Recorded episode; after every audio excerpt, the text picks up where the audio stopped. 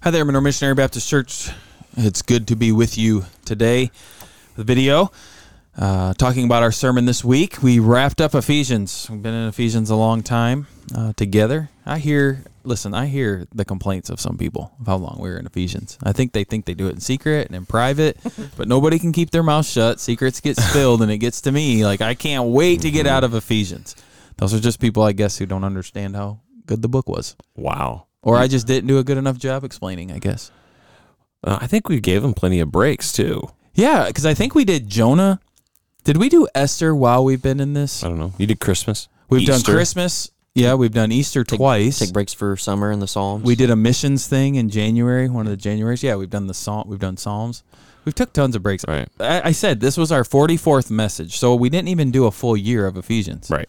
right? Uh, so there was there was a lot of breaks uh, in there, uh, but it is a it was a good book, and so we spent a little bit this week of recapping um, the book of Ephesians.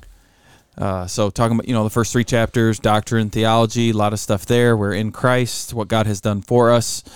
Uh, you see some big words, theological words, uh, right off the bat: election, predestined, uh, grace, and faith, and love, and peace uh, start talking about unity, uh, unity in Christ. We see stuff on the Holy Spirit, being sealed with the Holy Spirit, being filled with the Holy Spirit. And what do these things mean? What does it talk about? And so Paul really ran the gamut with stuff uh, in Ephesians. And as we get later in the book, start saying if this is true, you know, if this is really what God has done, and you now are a part of His family, you've been adopted into His family. This is how then His family functions and what it looks like and how it should play out. And obviously none of us are perfect we struggle with things in our life but generally this is how we should be trying to live our life as as christians. So he talked about it in terms of marriage or uh, parents and children or slaves and slave masters. Um, so just a man a lot of different areas that we have been in uh, with the book of ephesians but it, it's been fun um, going going through it.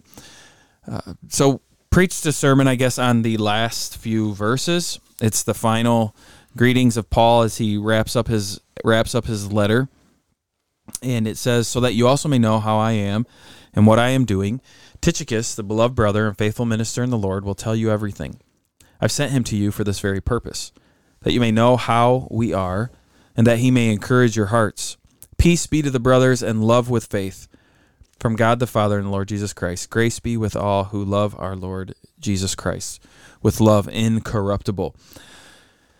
I think sometimes I'll see pastors like preach uh, passages, something like this, and think, all right, you're just kind of stretching this out, trying to get another one in. What are you going to do with the greeting, you know, with the first part? It's like he's just saying bye. That's all, you know, he's doing. But there really is some stuff there uh, when you dive in. And when you think about the fact that this is a letter, and Paul started his letter a certain way. He started his letter by praising God and sharing a doxology uh, about God, and he now ends with a benediction, writing to this to this church a blessing on the church. And the doxology and the blessing are very similar. They're very similar in a way. So it's like Paul started this letter saying, uh, "God of grace," blah, blah, you know. This is what I'm basically going to talk to you about. He talks about who God is, this is what he has done. Now this is how you're going to live. And then he reminds them, it seems, at the end, you know, by saying peace to you, which comes from God, love with faith, God of our Father Lord Jesus Christ, and grace. Right, he talks about grace, uh, this this big word of of grace. Uh, so let's tackle this, I guess, how we how we did uh, in the sermon.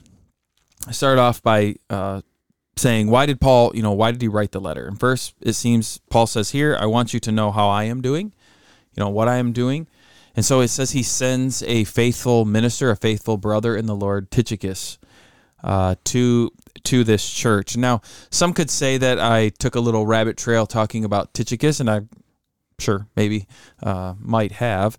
Uh, but it was interesting studying him and seeing that he is in Scripture and other places, and it seems like, and I didn't really know this before that. If I'm being honest with you, Tychicus seems like he was a really close friend with Paul.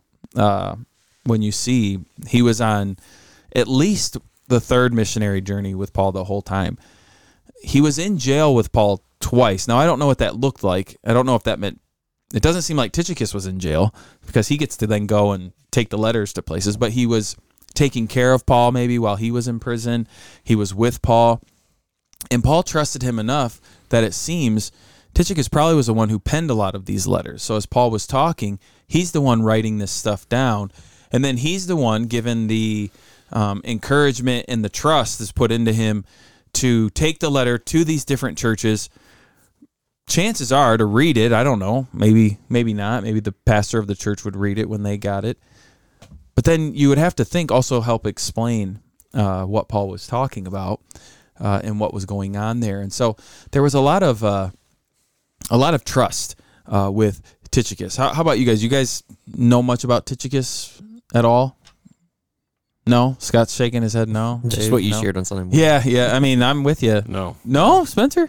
no, Oh, no. I don't think there's any dissertations that have really been written on it either. there could be. There, um, yeah, I mean, Maybe you could do that. that would be that'd be a good topic, I guess. Study all those verses that relate to him, and Yeah, but what I think you did on Sunday was a really helpful, if anything, example of what a person can do when they're reading through a passage of scripture, especially like even a, like you said, pastors like when they get to the end of a book, they're like, okay, let's just wrap this up, you know, sermon or whatever. I think people probably do that when they're reading a book of the Bible for themselves. Mm-hmm.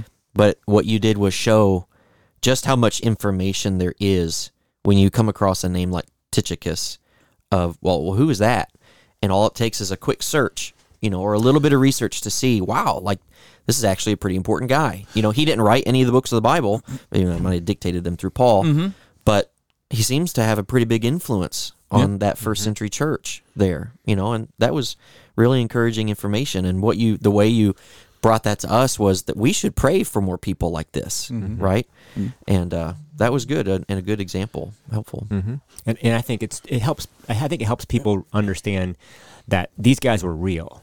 They they were real people, just like you and I were. You know, and God used them, and they had different roles and different tasks. And I think that that came. And I think you know the context that you brought out was good because it's like, okay, who is this guy? He's mentioned here, but he, look, here's the bigger story, and that helps people get into that story, if you will, and put put hands and feet to it. So I think it was good. Yeah, and if one wonders, like, how do you find this out? How do you study this? Did you did I just read the whole Bible this week and mark every time Tychicus's name came up? The answer to that is no. I didn't do that. Probably could have done a Google search, which maybe I did. I don't. I don't remember. I, I might have looked up some articles or something that people had wrote on him. But uh, one of the first things I did is I have a like a Bible encyclopedia set, and I just looked his name up there, and it was there, and they had all the references that he is in the passage, and you know, I don't, I don't know, it had maybe two or three small paragraphs about him that pulled out like he probably was on this journey with Paul, probably was this, and so then that just leads to more look. Like you look in these passages, oh yeah, there his name is, you know, and here's this, and um, it just led to some interesting things. Like it, it, it's neat to see. He was like an interim pastor. Timothy has to go do something. He's like, well, what's this church going to do? Oh, Tychicus maybe will jump in. And so he travels over to Ephesus and does that. Oh, Titus needs to leave, and he's pastoring this church in Crete. What about Tychicus? Okay, yeah, sure, I'll go do it. You know, it's just it's just interesting, you know, and if we if we had a so we have a letter to Timothy and we have a letter of Paul to Titus. So we think of them as these figures, high figures. We don't have a letter to Tychicus, but it seems like he was with Paul a lot, maybe even more than Timothy and and Titus were. And Paul really trusted him. It was a close companion of his. Uh, you know, if there was like pastors' luncheons back then, Tychicus and Paul are rolling up together. bring in the tea bell there. yeah. here they come. Yeah. But um, no, yeah, I just in, in studying him, what was what came out was like, yeah, this guy's forgotten. You know, he I'd never really heard of him. Uh, his name's at the end here, but I don't know. It's a name you probably can't even pronounce right, and you just kind of pass by it. And for most of us in our Christian faith in our life, will be forgotten. I mean, I guess we all dream of having our names remembered. We know we all dream of being the next, you know, Martin Luther to do this big thing, you know, or whatever it might be. But most Christians, 99.9%, that's not how it is. You live your life faithfully, which it seems Tychicus did. As God opens doors, you take those doors and you do the things that he calls you to do. And you live a good, faithful life. And God then uses that. you know, and and he'll use that in who knows what ways, and probably not for your name to be known and remembered, but for the gospel to keep going forward. And uh, and so we just need to try to emulate that the best we can, and pray that God would uh, give us more people like him uh, to to serve alongside of him, and and so it had to be a comforting thing for Paul to know that he had a close companion that he could then send off to these churches while he's in chains. He can't go, but these churches that he loves, and to send a, a faithful brother, and to know number one, he's going to give this letter to where I want it to go. He's going to tell them what I'm talking about, but also he says in here to encourage your hearts. He's going to be an encourager to them. He's not going to go and be mean to them or whatever. He's he's going to actually love these people just like Paul did. And so what a comfort that had to be to Paul to know that that was going to continue on even even when he was bound up. And so we just have that here in Tychicus. So Paul writes this letter again to say I want I want them to know how I'm doing and so I'm sending Tychicus to to help with that. All right, the second thing though oh, is that Paul wants them to know God and and to love God.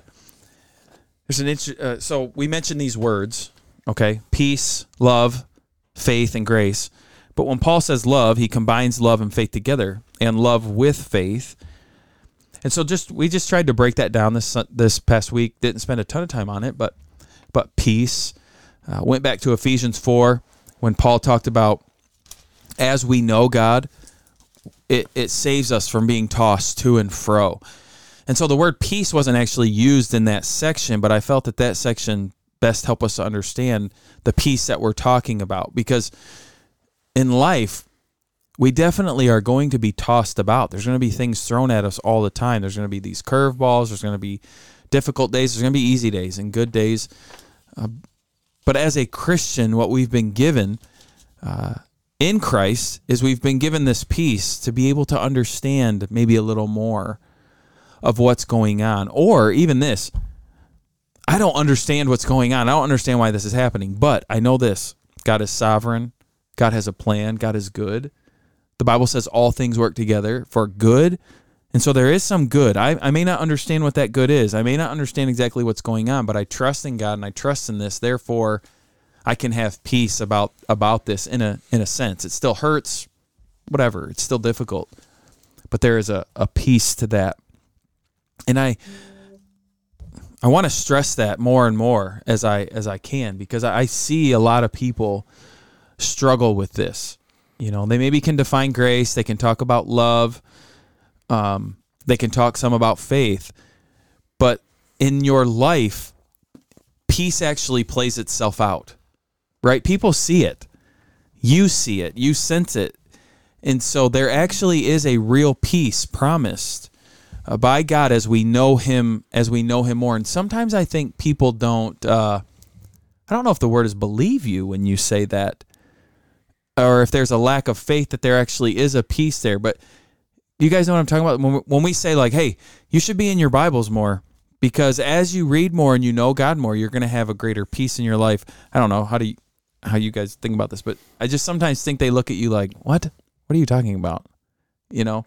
I think it's an important reminder about this peace that is possible that you can have as a believer, especially coming right after a whole section that's about spiritual warfare and about how you know you are going to be enduring against the schemes of the devil and here's how you do this and i think somebody can read that section of ephesians and come out of that almost a little afraid of what might come even knowing the armor that we've been given that we've been clothed with but the fact that we are engaged in spiritual warfare in various kinds and ways in our lives doesn't mean that peace for the believer is impossible. It's actually very possible. You know, that's the armor is is what helps provide that to us, I think. yeah, I know in my life, I think in my spiritual walk, people talk about all these changes, and in my uh, testimony, I guess, uh, I've never, I never struggled with drugs and alcohol and all these different things that you hear these testimonies, and you're like, wow, God really brought you I don't really have that, but one of the things that I, I do think God has done in my life that I've seen increase more and more as I've I've understood Him more and understood His Word more is this part of, of peace. Um, and sometimes what I have found is that comes across as cold to people, and it's not a coldness of my heart, but it is a peace. that is in my heart, I think because of a deeper understanding again of who God is and what all this creation and stuff is about and what is going on. And so when things come into my life that are difficult and hard, I I don't seem to always be floored by it or even taken back and I and I'm not saying that because I've reached some higher level. I'm just I think that's something God has done for me again but I, I found this happening as I understand doctrine more and theology more and the person of God, who he is, his attributes, and what that means then, and how that plays out, and the role of worship, or the what sin has done in the world. All these different things as you get a as you get this biblical theology and understanding worldview, and as God molds that and shapes that more, I've just seen that in my life grow, and it would I would say it's in a it's in a piece, or you know I I understand I guess that verse pretty clear of not being tossed to and fro. Don't get me wrong, I feel the wave hit, but it's like but you're not going to knock me off my feet because it's cemented on on this. I don't I don't know if you guys have something similar there or not. You guys just toss the to and fro all the time. I feel that way often, actually, being real. Yeah, Um, no, yeah, yeah. Um, no, I think what Paul's doing here is akin to what the Levites were supposed to do um, in the Old Testament to the people of Israel when they would bless the people of Israel in, in Numbers six. The Lord bless you and keep you. The Lord make his face to shine upon you and be gracious to you. The Lord lift up his countenance upon you and give you peace. And so there, um, the Lord was instructing the Levites to put the name of God upon his people um, to pronounce this blessing, this new state of affairs upon them. They did not have to create the peace, they didn't create the grace. The Lord was saying, This is who I am to you. And that's what Paul's doing here at the tail end. He's, in a sense, you know, um, he's playing the role of the the Levite in the Old Testament and almost raising his hands up and blessing this congregation um, in a closing letter now, but with the Lord's peace. And Paul earlier talks about peace in Ephesians. Um, he talks about um, how the Jew and Gentile were hostile to each other, but hostile to the Lord. And he says the Lord Jesus Christ created in himself one new man in place of the two, so making peace. So peace is not simply a possibility, it is a fact. It's a fact. And the problem with um, sometimes is when we read the Bible, we think that peace is something I need to attain to. But peace is a gift of what has been done in history. It's been accomplished. And so then he, he says there, right? He came and preached peace to you who are far off and peace to those who are near. For through him we both have access into one spirit to the Father. And so whenever I'm tossed to and fro, I'm subjectively not peaceful. Paul is is calling them back to what is true. Mm-hmm. This the the peace that Christ has made, the peace that Christ has established. And um, whenever we focus more on that, um, and that's what Paul is doing. Paul's Paul's writing from a jail cell, like you said.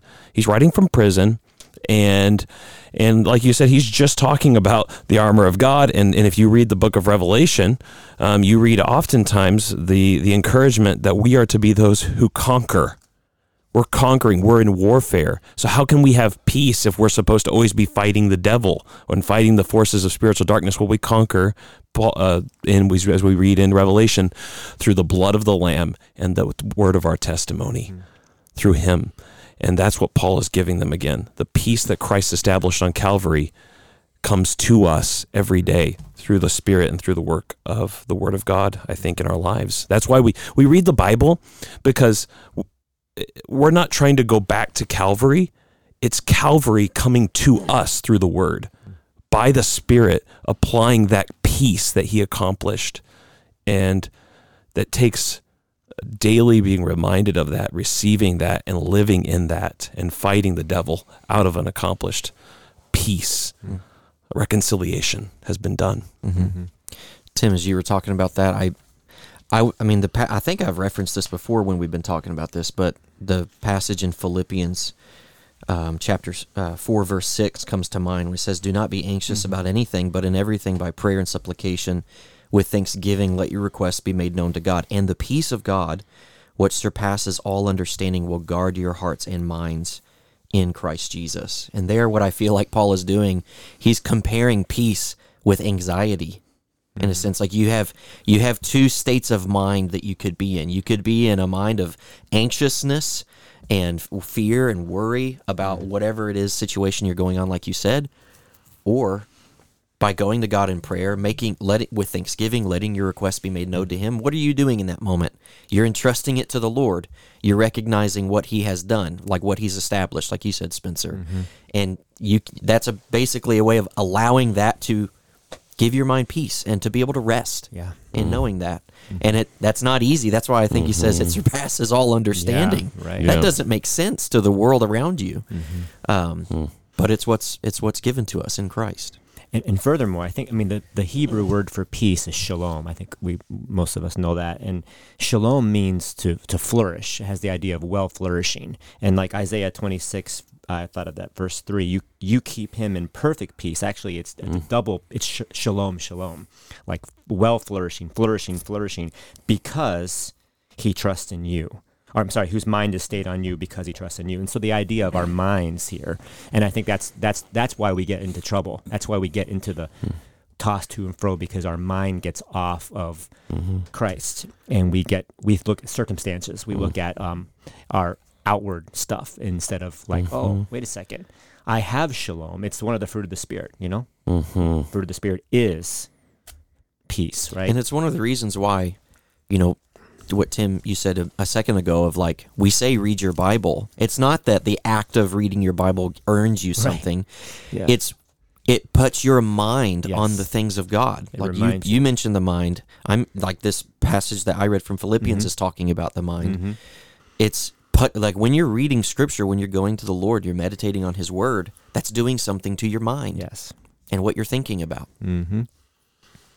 Yeah, I even mentioned that Sunday. I mean, that's a big part of why the writer in Hebrews says, "Don't forsake the gathering of yourselves together," because we remind each other of who we are, what God has done, and so.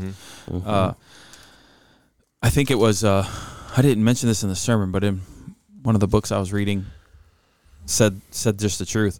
Paul's writing to a church that for the next three and a half centuries, the religion that they're participating in is illegal, and he's telling them have peace. Mm-hmm. You know, live in a world with peace. Something we've never experienced or even understand what that means. You know, and uh, but that's what he's saying to them. Was it this week I talked about? You know, someone could come, someone come in the church and renounce God, or Yeah. you're going to die. I'd love to say I'll stand boldly and die. I'll take it. But I've never I've never been through that. I've never experienced that. These people had a realistic understanding of what that could be like. And not just not just uh, at their church, but in their home or wherever they were at. Uh, they really faced this. But yet Paul is encouraging them through the Holy Spirit have peace though in in what God has done for you and all this that stuff that we just talked about. You are in Christ, and so and so have peace. And then he he goes on. And he says, "Love, love with faith." And so, um, this understanding that our our faith is based off of the love of God that He has for us. We we see this in His Word. We understand this, and we know this, and we have faith that He does love us. And this is where. Sadly, a lot of people get hung up as you tell them the love of God, and their response is, "There's no way God loves me." They just can't believe that. Um, there's something holding them, something holding them back, something convincing them that this just isn't for them. And so, having faith in Christ and what He has has done again isn't a blind faith. It's not an ignorant faith. It's a very much so a faith of understanding, a faith of knowledge.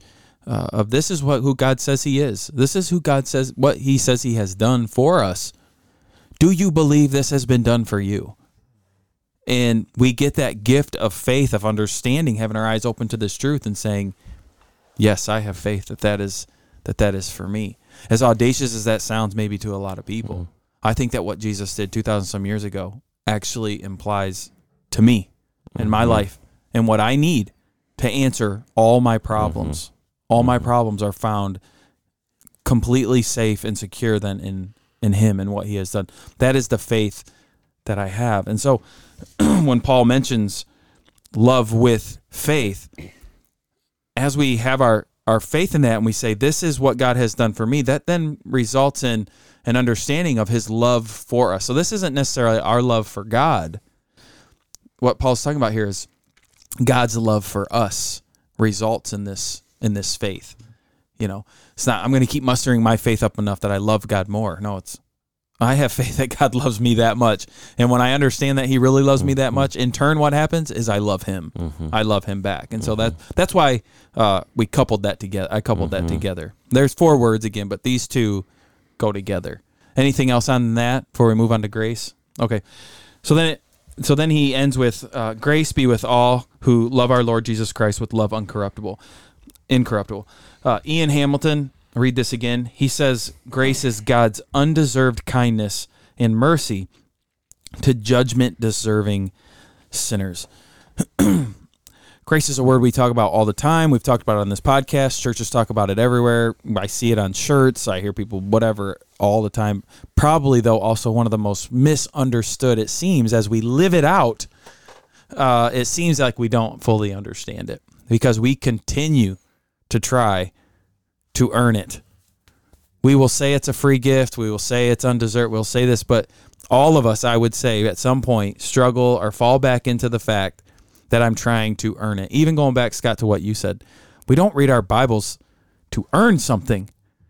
See, when we start doing that, what are we doing? We're cheapening grace. We're taking away. We're taking away grace, and grace is an undeserved, an undeserved gift that God that God gives us, and we have to keep going to that and being reminded of that. And that's one of those things that uh, you talk about, uh, Scott. We have to. You talked about the mind this is where I think being a part of church service regularly, being with Christians regularly and Bible study regularly, where people might say, okay, I know what grace is, let's move on. It's like, we can never move on from this because I guarantee within seconds you will start living a way that shows you are not living in grace, but you're trying to earn it again. Because that is just our natural tendency to fight that for some reason. And we have to be reminded again and again and again and be told, brother, take rest in the Lord. His grace is on you, right? He, he, he has given his son for you. Stop trying to earn this. You can't earn it. Just bask in his love and love him back. We, we have to, con- I have to constantly be reminded of that. And I'm sure others do as well. Well, I mean, the act of setting your mind on something is not a one time thing. Mm-hmm. It's something that you have to continually do and work at, right? Mm-hmm. And so, yeah, I mean, it's that's why we don't tell people like God, you know, you don't have an extra dose of forgiveness or grace just mm-hmm. because you came to church every Sunday in one mm-hmm. month. But you probably are able to easier put your mind on the things of God because you did that, mm-hmm. Yeah. right? Well, and, and grace is is simply God's favor. That's all it is. It's not a. Sometimes we think of grace as a substance, as if it's a, a block of something. It, it's simply God's favor and kind disposition towards the unworthy and the guilty. And so the old writers would talk about reading your Bible or going to church as means of grace. That's how the word and the idea is is this is a means, a way in which God has ordained and told you that you can know better and learn more about his favor that he's given you in Jesus. And so reading the Bible is not a work whereby you mm-hmm. earn something, it's a means by which you enjoy the gift he's given. Yeah. So Church- explain, yeah. if you don't mind, explain real quick. Like we had Lord's Supper this Yeah, week. So how is that? It's a means of grace because it's a way in which God, through a visible uh, bread and the cup, is reminding us of his sacrifice and his favor that he's shown us in his son's death on the cross for us. It's like the wedding ring. It's where God reminds us of his eternal vows to us that he will be our God. He will forgive us of our sins, and he sent his son to die on the cross for us. And it's also a means then in response to that that we we're so we just express gratitude and we are we say, Yeah, we are your people. It's this it's actually a meal. Mm-hmm. It's a communion meal, and God brings us to the table to sit with him. Mm-hmm. We have peace with God. Yeah. Oh, it's good. But Paul goes on, and I, we have to talk about this real, real briefly. Uh, but it, there is a kind of a clause there about grace be with all, and it doesn't end there. And that's important. There's no period after all. It continues on. who love our Lord Jesus Christ with love incorruptible. Now, this could come across as wait a second, I thought grace was free, but now it's saying I have to do something. So how do we balance this out? How does this how does this work out? Grace to all who love him incorruptible. Well, I- obviously, it can't mean that you love him perfectly as you ought, um, because no one could fulfill that. So that can't be what Paul means. I've heard it before said, and I think um, R.C. Sproul, I've heard would I think he's he would say this to people who struggle with assurance. And one of the things he would ask somebody, first of all, do you love the Lord? Um, do you think? How does it go? do you think you should love the Lord Jesus? And if they answered yes, of course, you're going to say yes. Well, do you love him perfectly as you should?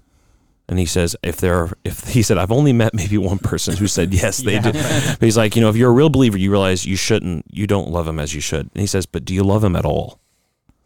And the reality is, is as believers, we realize our love is inadequate. It's it's always flimsy, and and the but the amazing thing is, is that flimsy love that we feel is actually because it's preserved and fueled by the Holy Spirit, created by the Holy Spirit, is love that will not corrupt ultimately. And and furthermore, uh, this the word incorruptible. I mean, literally can be stripped down to mean sincerely, Mm. as in, you know, what grace is the gift, but if we're sincere, not perfect, not trying to perform to get it, but we have a sincerity in our heart, which you know, Jesus, blessed are those hmm. who hunger and thirst for righteousness. But there's a sincerity there. I think that's what Paul is saying. It's not about trying to be perf- perfected here, but those who love the Lord Jesus with sincerity, that is that you're the recipients of the grace because you have the sincere heart, you know. And so I think it's not about trying really hard, but sincerity, you know. I I, I wanna I wanna give my best to Christ because He gave His best to me. It's not trying to work and perform and merit, but rather just be sincere. And I think that's, mm. I think that's a good that because we we- helpful. yeah, Yeah. because we focus on we hear those words incorruptible. We hear these words, you know, we must be perfect in Christ. And we think, oh man, I, I've blown it, you know. But if we kind of mm-hmm. understand, oh wait a second, sincere, I can be sincere because that's all about the heart, you know, not performance. So I think one of the things you brought out in your sermon, Tim, that was a helpful way to think about, because we often will come across passages that challenge us to examine ourselves. And one of the things that's brought up here is not just, do you believe the truths of the gospel? Like we always want to preach that, that's important. But this is bringing out a different element of like, do you love Christ? Do you love him? Do you not just believe in him, but do you love him? Mm-hmm. And uh, that's just an interesting question to ask yourself. Mm-hmm. Yeah, because that would be the question you could ask to a demon. Yeah. Do you believe in God? Yeah. Do you believe Jesus is the Son of God? Yeah. Do you believe he died on the cross for sin? Yeah. Right. I mean, they would answer yes to mm-hmm. every theological question I heard today. I was listening to a podcast. No, maybe it was yesterday. And they made this statement The demons are some of the best theologians that have ever been. yeah, They know it all. Right. They know absolutely all of it. The problem is they do not have a sincere love that's for it. God. That's it. And I don't want to separate though, and we have to be careful. Uh, a sincere love is also a hard-working love. In my opinion, if I really love God, then I want to work hard for Him. I want to Right. honor Him. Same with we should be doing with our spouses. It's not a love we take for granted. Oh, I love my my wife sincerely. When was the last time you showed her that? She knows. It's like no, she don't then mm-hmm. because you have to work at that. You have to mm-hmm. wake up every day with a thought in your mind is I want to show her I love her today and how can I do that? Mm-hmm. And there's nothing wrong with that because we talk a lot about grace, yes, and we talk about not earning, yes. But if I love God sincerely, I am going to want to serve him and love him well in a way to do the things that he asked me to do. I want to go and spread the gospel. Right, I, I want to uh, root sin out of my life as He shows me sin, and do that horrible hard work of mm-hmm. pulling that sin out of my life. That that takes work. I can't just sit and keep praying, God, remove this sin, but I don't do anything to get it out. Right, so there's this aspect of we should work hard to prove out our love for God. Again, not mm-hmm. not so that He will love me. I know He loves me, mm-hmm. but I want to prove to Him that I love him. The way I'm going to do it is I want to I want to serve him. I want to Mm-hmm. honor him. I want to glorify him and the things that he calls me to and the things that he gives me or whatever it might be. And so I think sometimes we can think uh, when we talk about this like sincere love or basking in the grace of God and not earning it that we're, what we're saying then is I'm just going to sit back. Mhm, Yeah. It's like no. Mhm. That that's not actually Mhm. what it looks like. In case in point, with Peter, as you mentioned in Yeah. the sermon, Mm-hmm. if do you love me? If you do, feed my sheep. Mm-hmm. Meaning, do something about it. Well, and also Love that, is que- that and that question was cutting though because Peter said, "I love you more than everybody else." right. Yes. That's why he asked him that question mm-hmm. because Peter was trusting his mm-hmm. love Yeah. for Jesus, mm-hmm. Which and we thinking- see failed miserably Which was because, failing. Yeah. because And he said, "I will die for you," Right. and then he Right. denies and that's him why three the times. Lord has to cut him right. down and say, Yeah. "I know you do love me, Yeah. But you don't. You you need to realize mm-hmm. that you are trusting your Yeah, love for me." right. Yep. Mm-hmm. And uh, yeah, that's where the old writers would say it was gratitude for grace received. That's what mm-hmm. this love is. Yeah. is Yeah. a grateful love. It's response. Yeah. It's a responsive love. Yeah. It's it's it's it's not trying to purchase anything anymore. It's It's, just- free now yeah. to serve God and to love Him. It's just amazing how all this is wrapped together because as you know, just reflecting on Ephesians real quick and we'll be done. But as we think about that, right, God has given us this great grace and love and out of gratitude, we want to serve him and honor him. Part of that is then as church people, as members of a church, and what Paul's been talking about in Ephesians so much is we be we are united on that grace. Where we we are united. I'm not united to you because you live in Monroe. I mean that is a bystander of it.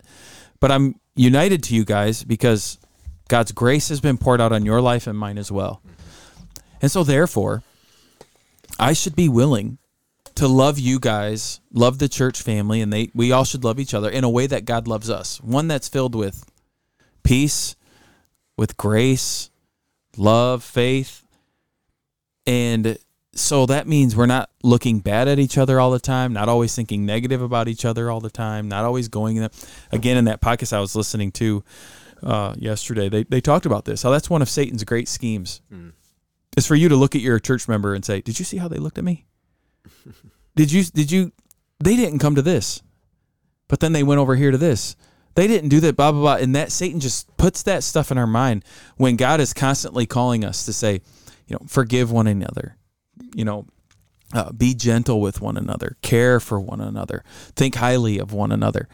And if we would do that faithfully, if we if we would love in this way with understanding of how God has loved us, he calls us now to love each other in this way, then the church would then become a safe haven for what society does to everybody else. Because that society, it's a dog eat dog world. But then when you come to the church, it's not a dog eat dog world. It's a we love each other because he loves us undeserved. And so I'm going to undeservedly love you. Right? Now, don't get me wrong. There's reason we do things for each other and it becomes easier to love each other. But it's so easy for those little things to get in the way to being the church that God has called us to. And so I think it was a good question at the end of the sermon to ask, you know, like like Jesus did with Peter, do you love him? You know, when Paul ends this letter, grace be given to those who love him incorruptible. Does that include you? I I- can only answer that question for myself. I can't answer that for other people. As much as you want to question people and all this most again, the demons know the answers. So you can give me answers. But do you? Do you love him sincerely? Do you have a desire to serve him? Now, you might not be doing that to the best of your ability right now, but do you love him sincerely? And I would say continue to grow in that, right? I, I talked about the book of James. You know, James would kind of say, go prove it then, right? Go prove it with your works. Uh, and that's what we want to do. We don't want to earn anything with our works, but we want to show the world, show each other. This is what God has done to me, and this is now how it plays out. I love you. I care for you. I want to serve you. Here I am. Uh, and so hopefully we can be faithful, faithful to do that. Well, you guys got anything else before I close up? No. All right. So Ephesians is over. Uh, we'll be moving on. Uh, this week, Pastor Dave will be preaching because uh, I'll be away at youth camp getting youth camp ready. And then the next Sunday is youth camp Sunday. Pastor Scott will be preaching kind of a synopsis of the week of youth camp. and what we went over there with all the students and adults who are there. Be praying for us as we go away for that. God God uses youth camp very often. Uh, Adam Sutherland will be our preacher there, so you can be praying for for him uh, during that week. Uh, but then we'll be getting into Psalms. We'll be preaching some of the Psalms uh, throughout the summer. I, I enjoy doing the Psalms in the summer. I think that's a good, healthy thing to do. And then we potentially might be doing a series on worship, uh, maybe a smaller Old Testament book as well, before we get into uh, Timothy's and Titus, First, Second Timothy, and Titus, which we'll tackle. Probably be our next big New Testament thing that we tackle. So, just so you have an idea of where we're going. Uh, well, we thank you for listening today. It's always good to see you in worship. So we hope to see you this coming Sunday in worship, Lord willing. But until then, we hope that you have a blessed week. Thank you for listening.